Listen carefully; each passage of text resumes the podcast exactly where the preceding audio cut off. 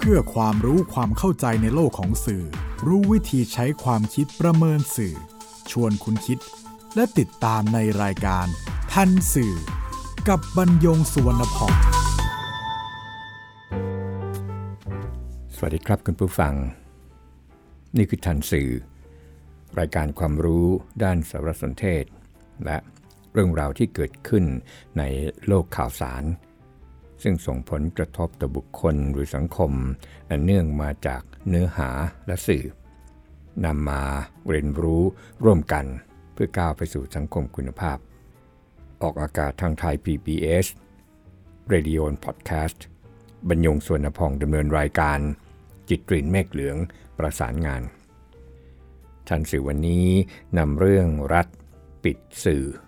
ได้หรือไม่มาพูดคุยกับคุณผู้ฟัง กลับการชุมนุมที่อนุสาวรีย์ประชาธิปไตยเมื่อ 14 ตุลาคม 2563 ก่อนเคลื่อนย้ายไปล้อมทำเนียบรัฐบาล แล้วก็เกิดเหตุการณ์รุมล้อม รถขบวน พระที่นั่ง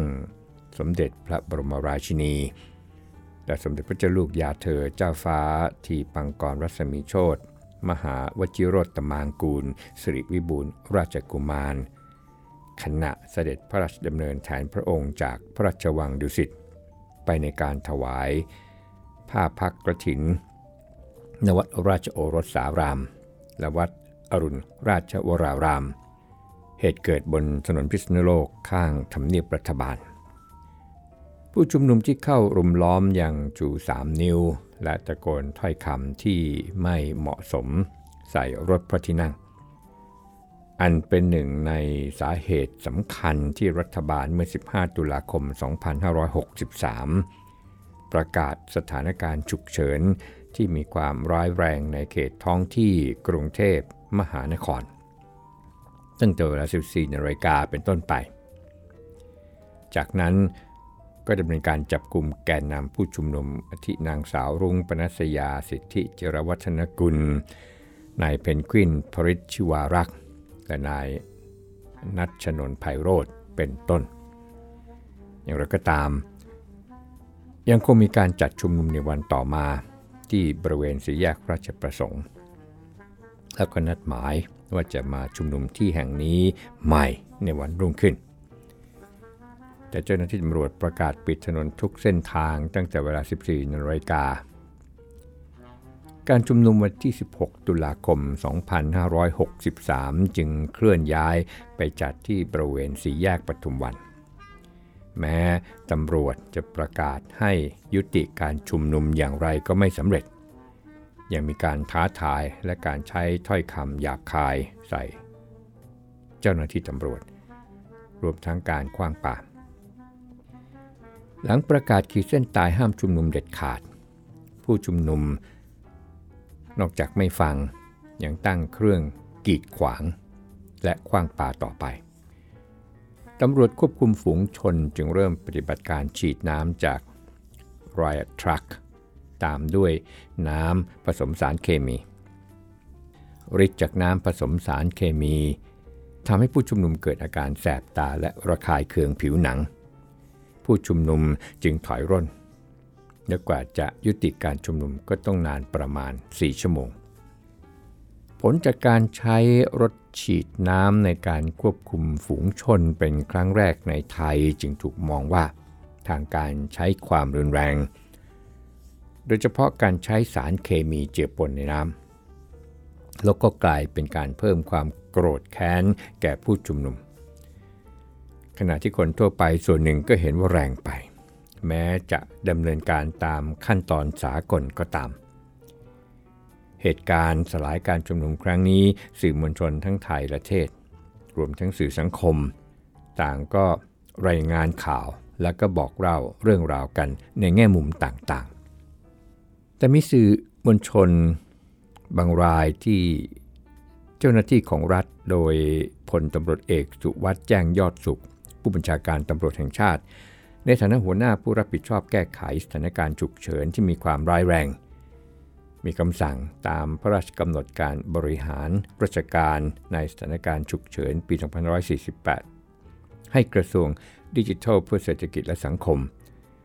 ดำเนินการตรวจสอบ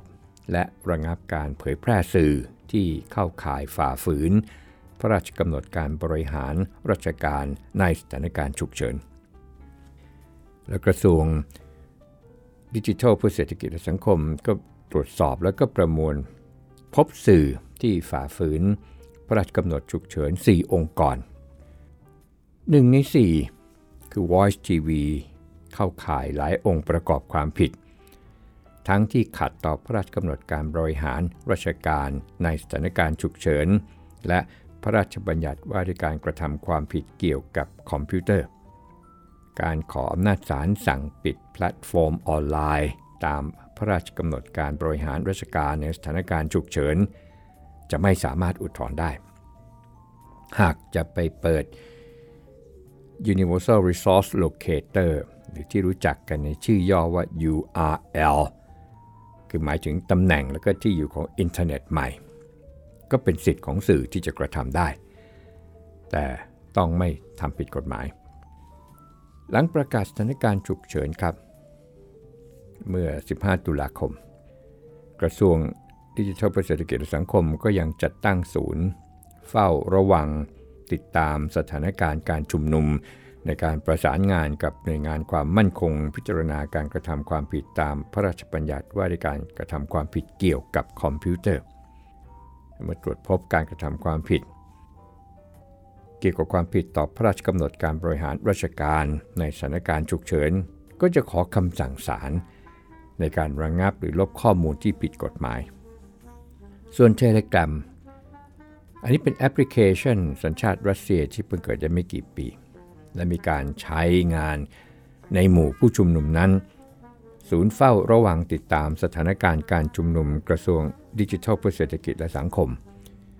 พบการใช้แอปพลิเคชันดังกล่าวในการนัดหมายเชิญชวนชุมนุม ซึ่งเข้าข่ายฝ่าฝืนข้อกำหนดออกตามความในมาตรา 9 ประกอบมาตรา 11 แห่งพระราชกำหนดการบริหารราชการในสถานการณ์ฉุกเฉินปี 2548 จึงแจ้งเรื่องต่อไปยังผู้บัญชาการตำรวจแห่งชาติ ซึ่งเป็นหัวหน้าผู้รับผิดชอบในการแก้ไขสถานการณ์ฉุกเฉินที่มีความร้ายแรงทราบ และพิจารณาข้อมูลดังกล่าว นอกจากนี้พลเรือเอกสุวัสด์แจ้งยอดสุข ผู้บัญชาการตำรวจแห่งชาติ ในฐานะหัวหน้าผู้รับผิดชอบแก้ไขสถานการณ์ฉุกเฉินที่มีความร้ายแรง ก็มีคำสั่งที่ 11ทับ2563 เรื่องระงับการทำให้แพร่หลาย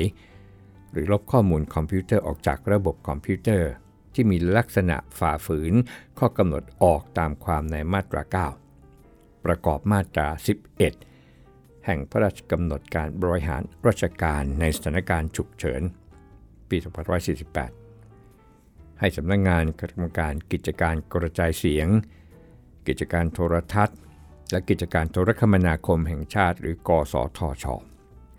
แล้วก็กระทรวงดิจิทัลเพื่อเศรษฐกิจและสังคม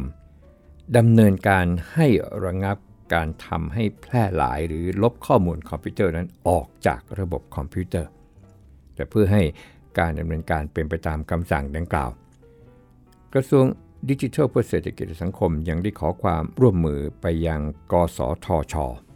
ในการแจ้ง ผู้ให้บริการอินเทอร์เน็ต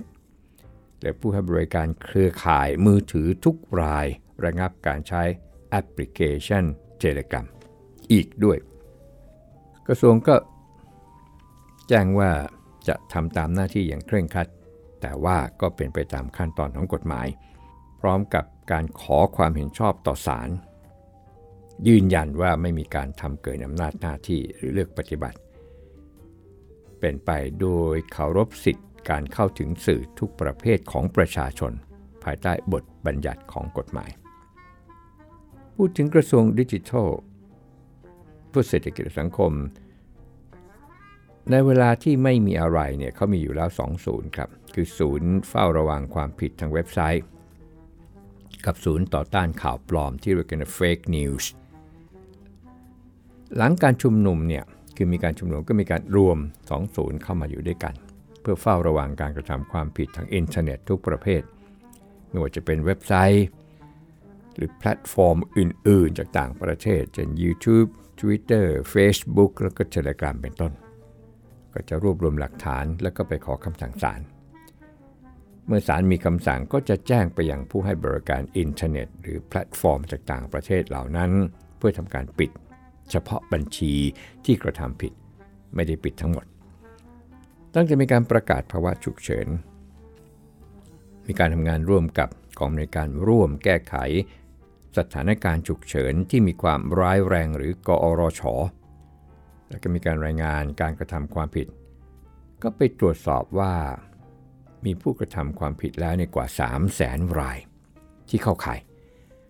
และพบโพสต์ที่มีความชัดเจนเนี่ย58 ราย อันนี้เมื่อ 19 ตุลาคม แล้วก็อีก 46 รายเมื่อ 20 ตุลาคม ผู้กระทำความผิด ทางการระบุว่าจะมีโทษตามพระบัญญัติว่าด้วยการกระทำความผิดเกี่ยวกับคอมพิวเตอร์มาตรา 14 ความผิดตามมาตรา ตามพระราชบัญญัติกำหนดราชการในสถานการณ์ฉุกเฉินและก็ความผิดตามประมวลกฎหมาย วิธีพิจารณาความอาญา ก็มาถึงประเด็นชันสื่อครับที่ว่า เจ้าหน้าที่ของรัฐเนี่ยมีอำนาจในการปิดสื่อหรือไม่ เพราะในข่าวที่ปรากฏเมื่อ 20 ตุลาคม 2563 ระบุใกล้เคียงกันจากหลายสื่อว่ามีองค์กรสื่อแห่งหนึ่งถูกปิดไปแล้ว อีกสักครู่มาหาคำตอบกันครับ คุณกำลังฟังรายการทันสื่อกับบรรยงสุวรรณพ่อง หลังการส่งฟ้องศาลขอปิดสื่อตามที่ได้เรียนคุณผู้ฟังไปในตอนต้นรายการแล้วนั้นศาลอาญาเมื่อ 21 ตุลาคม 2563 ได้อ่านคำสั่งภายหลังการไต่สวน กรณีศาลมีคำสั่งปิดเว็บไซต์ Voice TV เมื่อ 19 ตุลาคม 2563 ตามที่กระทรวงดิจิทัลเพื่อเศรษฐกิจและสังคมกับตำรวจ ยื่นคำร้องให้ตรวจสอบและระงับ 4 สำนักข่าวออนไลน์ กับเพจเยาวชนปลดแอกของกลุ่มผู้ชุมนุม โดยสารพิเคราะห์แล้วเห็นว่า รัฐธรรมนูญมาตรา 35 วรรคสองบัญญัติห้ามรัฐปิดสื่อมวลชน เพื่อลิดรอนเสรีภาพในการเสนอข่าวสาร ส่วนมาตรา 36 วรรคหนึ่งของรัฐธรรมนูญ ก็บัญญัติรับรองเสรีภาพของบุคคลในการสื่อสารถึงกัน การตีความพระราชบัญญัติว่าด้วยการกระทำความผิดเกี่ยวกับคอมพิวเตอร์ปี 2550 มาตรา 20 ก็ดี ระราชกำหนดการบริหารราชการในสถานการณ์ฉุกเฉิน พศ 2548 มาตรา9วงเล็บ 3 ก็ดี ต้องเป็นไปโดยสอดคล้องกับบทบัญญัติของรัฐธรรมนูญดังกล่าว พระบัญญัติบริการกระทำความผิดเกี่ยวกับคอมพิวเตอร์มาตรา 20 ให้อำนาจศาลระงับการทำให้แพร่หลาย หรือลบข้อมูลออกจากระบบคอมพิวเตอร์ และมาตรา 3 ของพระราชบัญญัตินี้ก็ระบุว่า ข้อมูลคอมพิวเตอร์ หมายถึง ข้อมูล ข้อความในระบบคอมพิวเตอร์ ดังนั้นเจตนารมณ์ของกฎหมาย ย่อมมุ่งหมายที่จะให้ศาลห้ามโดยเฉพาะเจาะจง ซึ่งข้อมูลที่เป็นความผิด ตามมาตรา 20 วงเล็บ 1 ถึงวงเล็บ 3 โดยเฉพาะเจาะจงเป็นรายข้อความ ส่วนพระราชกำหนดการบริหารราชการในสถานการณ์ฉุกเฉินมาตรา 9 วงเล็บ 3 ก็ห้าม การเสนอข่าว ที่มีข้อความทำให้ประชาชนหวาดกลัว กฎหมายก็ประสงค์ให้ห้ามเป็นการเฉพาะข่าวหรือข้อความเช่นเดียวกัน ซึ่งเป็นการห้ามเข้าถึงข้อมูล หรือข้อความที่มีการนำเสนอปรากฏต่อสารในปัจจุบันแล้ว ว่าขัดต่อกฎหมาย กฎหมายหาได้มีเจตนารมณ์ที่จะให้ศาลมีคำสั่งปิดช่องทางการสื่อสารของบุคคล หรือสื่อสารมวลชนทั้งช่องทาง ซึ่งมีผลการนำเสนอข้อความในอนาคตที่ยังไม่มีการพิสูจน์ความผิดด้วย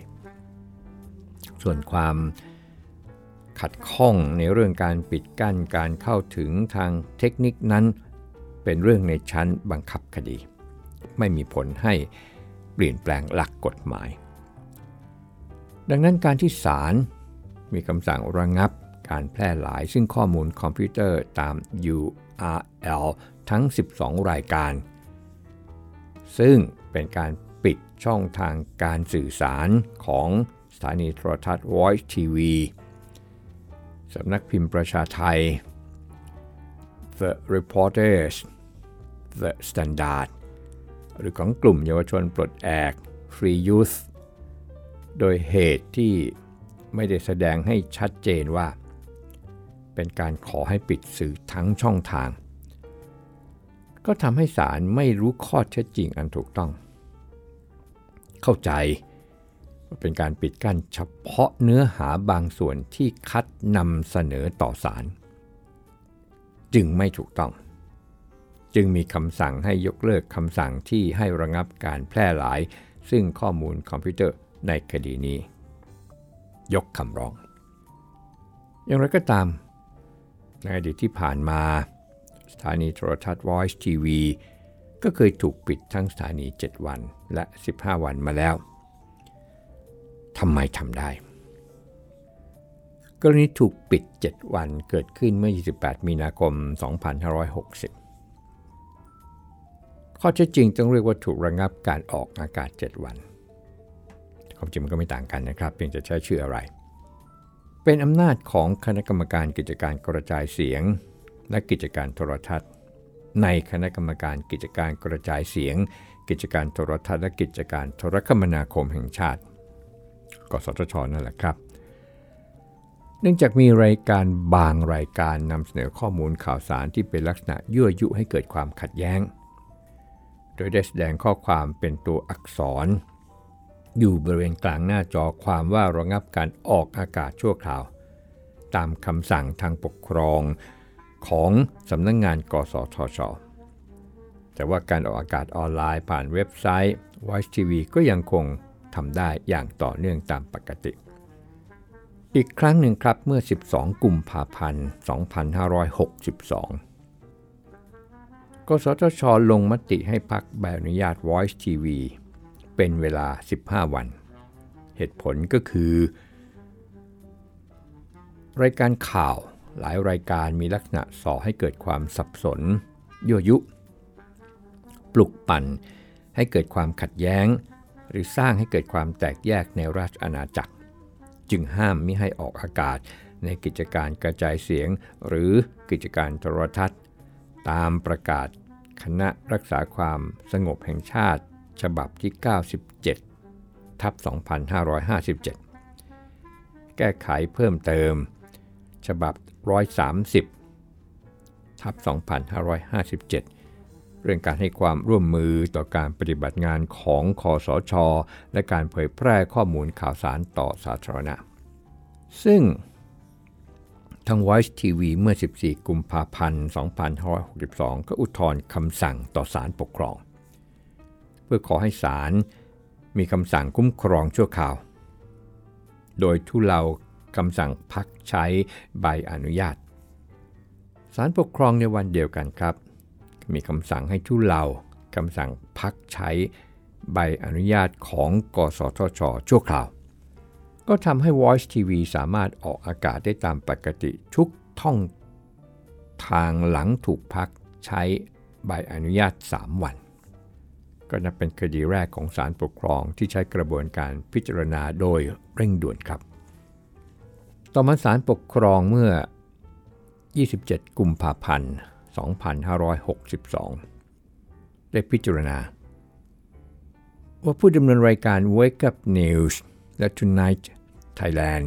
เสนอการวิเคราะห์จากการเรียบเรียงเนื้อหา และมีการวิพากษ์วิจารณ์การดำเนินงานของหน่วยงานรัฐ รวมถึงบุคคลสาธารณะ แม้จะมีการเพิ่มเติมจากแหล่งข่าว และมีการแสดงความเห็น สนับสนุนบางพักการเมือง แต่ก็ไม่ได้ก่อให้เกิดความสับสนต่อสาธารณะ การดำเนินรายการของ Voice TV ไม่ถึงขั้นส่อให้เกิดความสับสน ยั่วยุ ปลุกปั่นทำให้เกิดความขัดแย้ง อีกทั้งกสทช ไม่สามารถแสดงให้ศาลเห็นว่ามีความเสียหายร้ายแรงแต่อย่างใด ดังนั้นการที่กสทช มีคำสั่งพักใช้ใบอนุญาตบริษัท Voice TV จึงไม่ชอบด้วยกฎหมาย กรณีที่กสทช อ้างว่า Voice TV ทำผิดซ้ำซากเป็นเหตุให้สั่งระงับการออกอากาศศาลเห็นว่าต้องให้โอกาสโต้แย้งคำสั่ง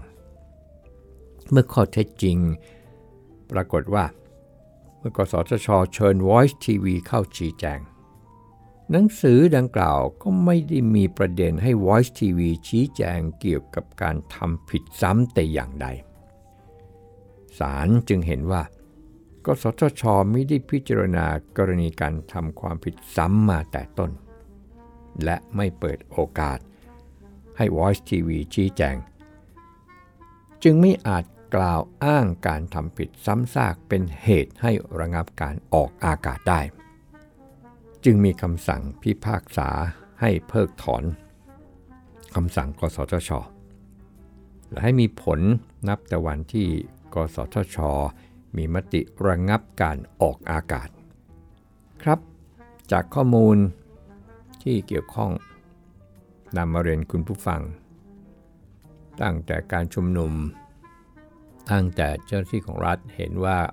สื่อทำผิดกฎหมาย จากการรายงานข่าวการชุมนุม ข้อมูล